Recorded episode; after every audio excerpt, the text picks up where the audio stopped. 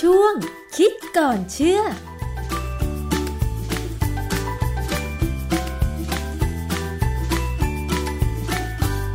พบกันในช่วงคิดก่อนเชื่อกับดรแก้วกังสดานนภัยนักพิษวิทยา และดิฉันชนะทิพไพรพงศ์นะคะ ว่ากันด้วยเรื่องของการออกกำลังกายค่ะ หลายคนชอบนะคะ แต่ว่าหลายคนนานๆ ครั้งหนึ่ง ถึงจะได้ออกกำลังกายนะคะ ซึ่งการออกกำลังกายก็มีออกกำลังกายหลายแบบค่ะ ไม่ว่าจะเล่นกีฬาแบบจริงจังบาสเกตบอลวอลเลย์บอลนะคะ หรือว่าจะออกกำลังกายด้วยการเต้นง่าย ๆนะคะ อันนี้ก็คือถือว่าได้ออกกำลังกายแล้ว แต่ทีนี้ว่าประโยชน์ของมันก็มีเยอะค่ะเราไปฟังกันซิว่า เราจะก้าวข้ามความขี้เกียจเพื่อออกกำลังกาย ได้อย่างไร อาจารย์แก้วคะเรื่องของการออกกำลังกายมันก็มีประโยชน์เหมือนที่เราถูกสั่งสอนมานะคะ แต่ทีนี้ประโยชน์ของมันจริง ๆ เรื่องของการเคลื่อนไหวร่างกายอะไรที่ถูกต้องเนี่ยมันจะเป็นยังไงคะอาจารย์ ครับ คือความจริงเนี่ย เรารู้เรื่องว่าการออกกำลังกายเนี่ยนะมันมีประโยชน์นะใครๆก็รู้ค่ะจะทำหรือไม่ทำอีกเรื่องหนึ่งค่ะคราวนี้ พอดีผมไปเจอบทความที่ผมเคยให้สัมภาษณ์วิทยาศาสตร์หมอชาวบ้านเนี่ยแล้วเขาก็ทำเป็นบทความประมาณสักสิบปีมาแล้วเอามานั่งอ่านดูทบทวนว่าสิ่งที่เราให้สัมภาษณ์ไปเนี่ย มันจริงไหมในปัจจุบันนี้ค่ะ ก็ปรากฏว่ามันจริง ถามว่าได้สัมภาษณ์อะไรบ้าง คือคนของหมอชาวบ้านเนี่ยเขาก็มาถามผมว่าเออสุขภาพผมเป็นยังไง แล้วผมแก้ไขปัญหาไหมมีปัญหาไหมแล้วผมแก้ไขยังไง ผมก็บอกว่าอายุมากแล้วตอนนั้นใกล้จะเกษียณเหมือนกันนะค่ะ อายุมากแล้วก็จะมีปัญหาข้อเข่านะฮะค่ะคือทุกคนเนี่ย จะมีปัญหานี้แหละ ไม่ช้าก็เร็ว ขึ้นอยู่กับการเตรียมตัวค่ะว่าเราจะเตรียมตัวยังไง ถ้าเตรียมตัวถูกต้องก็ดีอย่างที่พวกนักกายภาพบำบัดหรือนักวิทยาศาสตร์การกีฬาเขาแนะนำเนี่ยค่ะเพราะฉะนั้นก็จะ มีปัญหาช้านะฮะแต่ว่าหลายๆคนเนี่ยที่โดยเฉพาะนักวิชาการนะค่ะ บางคนเนี่ยก็ไม่ได้ออกกำลังกายสักเท่าไหร่เนี่ย มันจะมาเร็วอือฮึเอ่อของผมเนี่ย มาเร็วมากเลย ประมาณสักสี่สิบกว่าเนี่ยผค่ะมก็มีแหละมีปัญหาว่า เวลาเราสอนหนังสือเนี่ย เราก็นั่งโต๊ะแล้วเราก็ใช้สไลด์ใช้ powerpoint อะไรก็ตามเนี่ยนะค่ะเราก็สอนไป แต่ตอนที่จะลุกขึ้นเนี่ย หรือบางครั้งเนี่ยมันต้องมีการลุกขึ้นเนี่ย มันจะเอามือเท้าโต๊ะแล้วก็ยันตัวขึ้นมาอือฮึเพื่อไม่ให้เซค่ะเอ๊ะเราก็น้ำหนักก็ไม่ได้เกินมากนะแต่นั้นแต่นั้นยังไม่ได้ออกกำลังกายเนี่ย ก็มีความรู้สึกว่า เออ หรือว่าเราต้องหาทางแก้ปัญหาด้วยการออกกำลังกายค่ะเพราะว่าความจริงก็พอจะรู้นะฮะก็เลยเริ่มออกกำลังกายโดยการเริ่มตีแบดเริ่มตีเทนนิสอะไรเนี่ยนะฮะค่ะก็เล่นไปเรื่อยๆแล้วก็มีการพยายามนวดพยายามนวดเข่านวดอะไร ก็ปรากฏว่าแค่สักปีสองปีเนี่ยน้ำหนักมันก็ลดลงด้วยแล้วเข่าก็ดีขึ้นค่ะ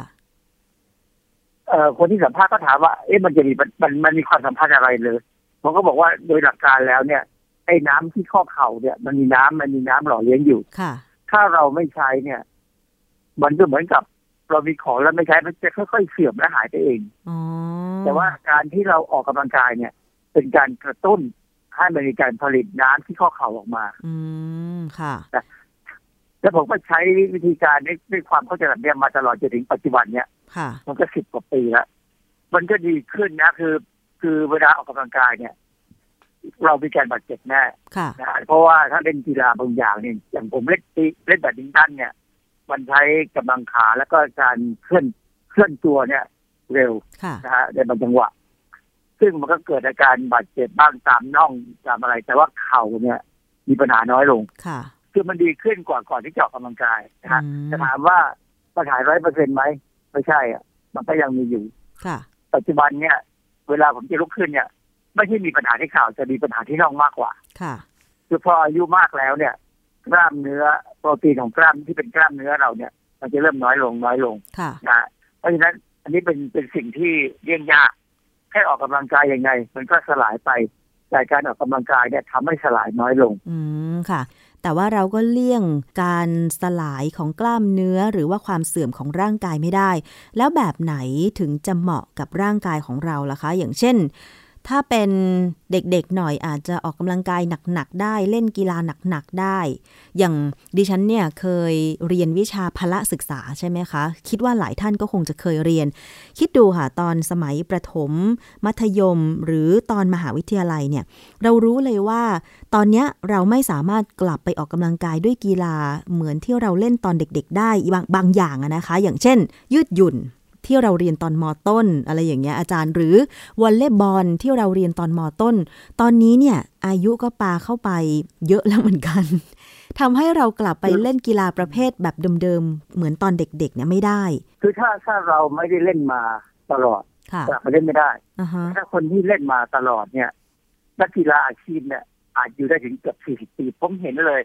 มีนักกีฬาวอลเลย์บอลหญิงของไทยเนี่ย คนหนึ่ง40แล้ว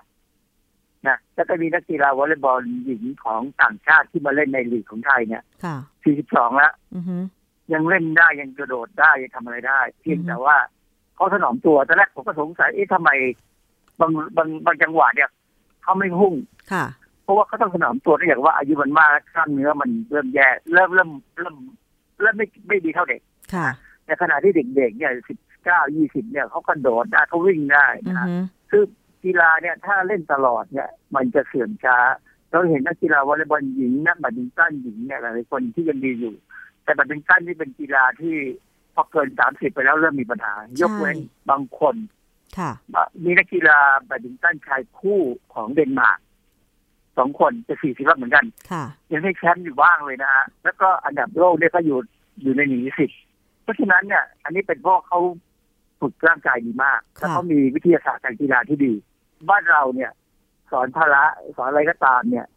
เราไม่ค่อยได้ใช้วิทยาศาสตร์การกีฬาเท่าที่ควร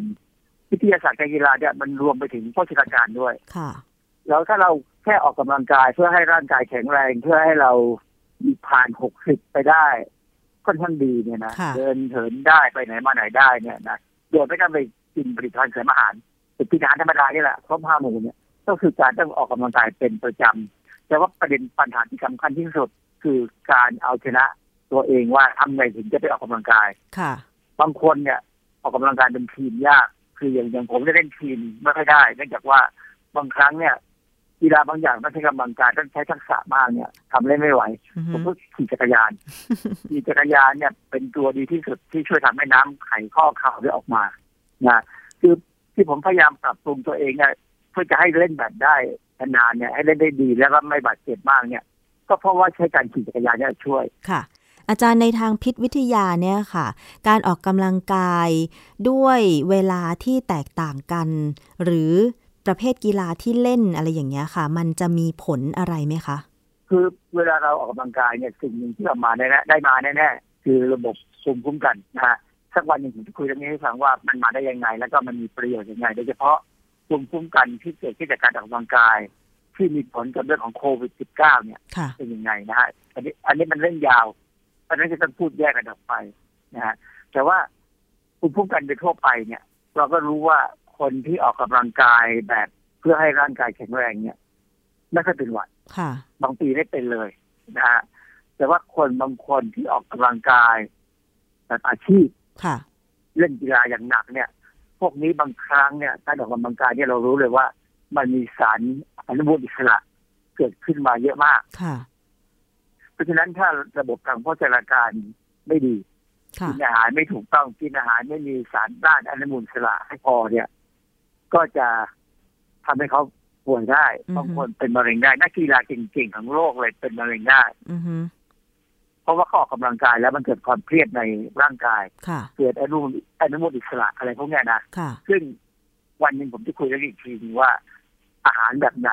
ที่จะมีสารต้านอนุมูลอิสระที่ดี ที่ต้องกินให้เป็นนะค่ะถ้ากินไม่เป็นเนี่ยเช่นไปซื้อไปส่วนใหญ่เนี่ยสารต้านอนุมูลอิสระในอาหารเนี่ยจะต้องกินในลักษณะของของดิบเช่นผักดิบเพราะว่าความร้อนเนี่ยทำลายมันได้นะฮะซึ่งอันนี้เป็นเรื่องที่ต้องพูดยาวและต้องเน้นอีกทีว่ามันมีการนำมาขายเป็นผลิตภัณฑ์เสริมอาหารกัน จะถามว่าเขาโกหกไหม ยังพูดยาก เพราะว่าเราไม่รู้วิธีกับกรรมวิธีการผลิตของเขาค่ะว่าเขาผลิตยังไงและมันไม่มีใครรับรองเราเอาแค่พื้นฐานง่ายๆของตอนนี้คือว่าออกกำลังกายเนี่ยให้ได้เหงื่อสัปดาห์ละร้อยห้าสิบนาทีเนี่ยเราทำได้ไหมได้ไหมคะต้องได้เหงื่อนะออกกำลังกายต้องให้ได้เหงื่อ หรือทำงานก็ได้ เราเคยพูดไปแล้วว่าบางครั้งเนี่ยบางคนไม่มีเวลาออกกำลังกาย เพราะเขาทำงานที่ได้เหงื่อค่ะ อย่างเช่นเกษตรกรอย่างเงี้ยอาจารย์ ออกแรงอ๋อปลูกเกษตรกรโน่นปลูกนี่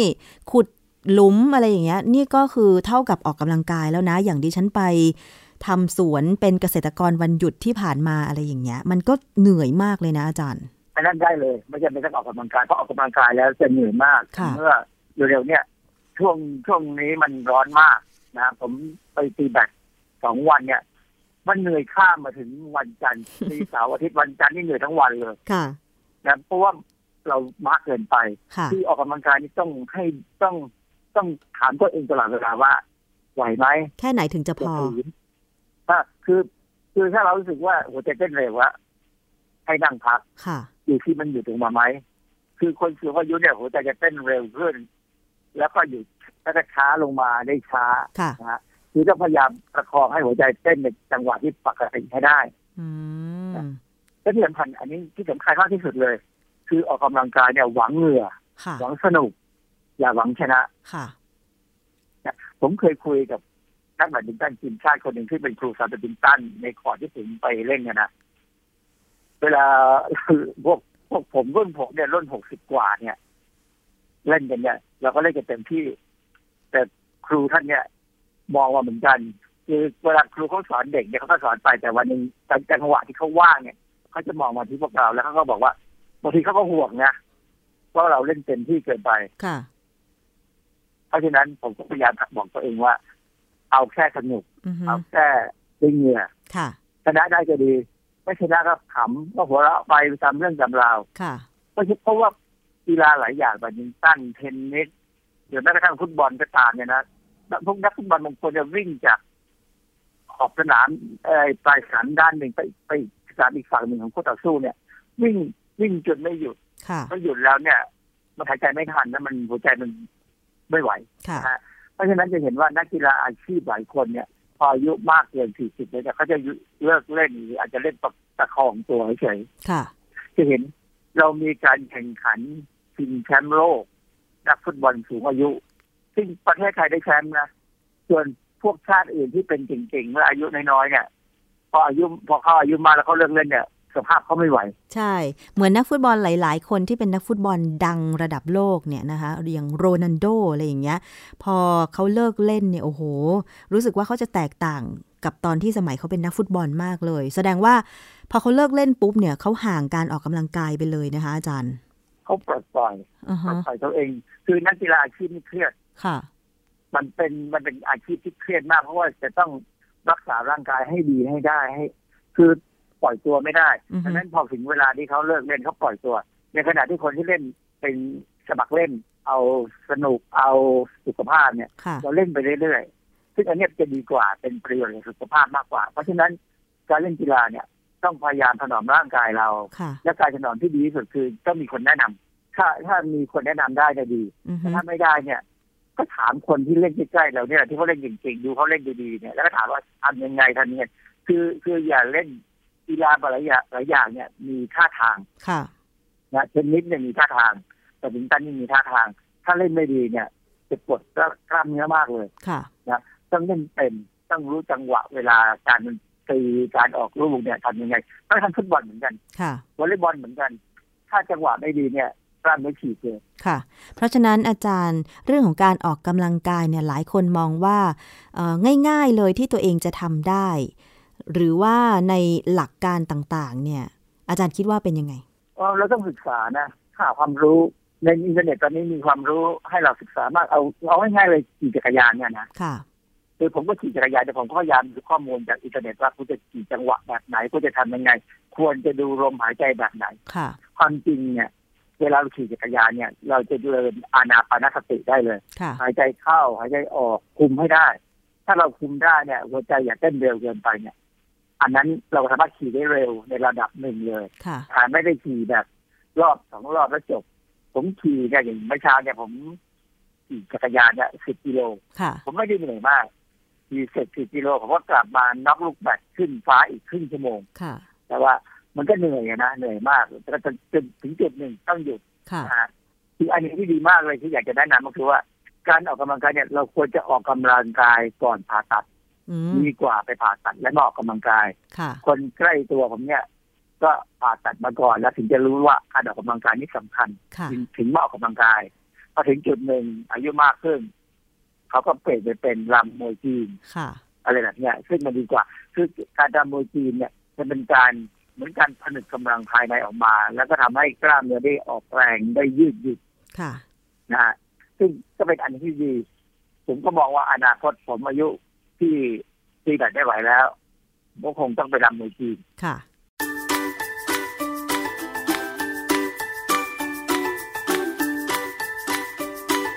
ช่วงคิดก่อนเชื่อ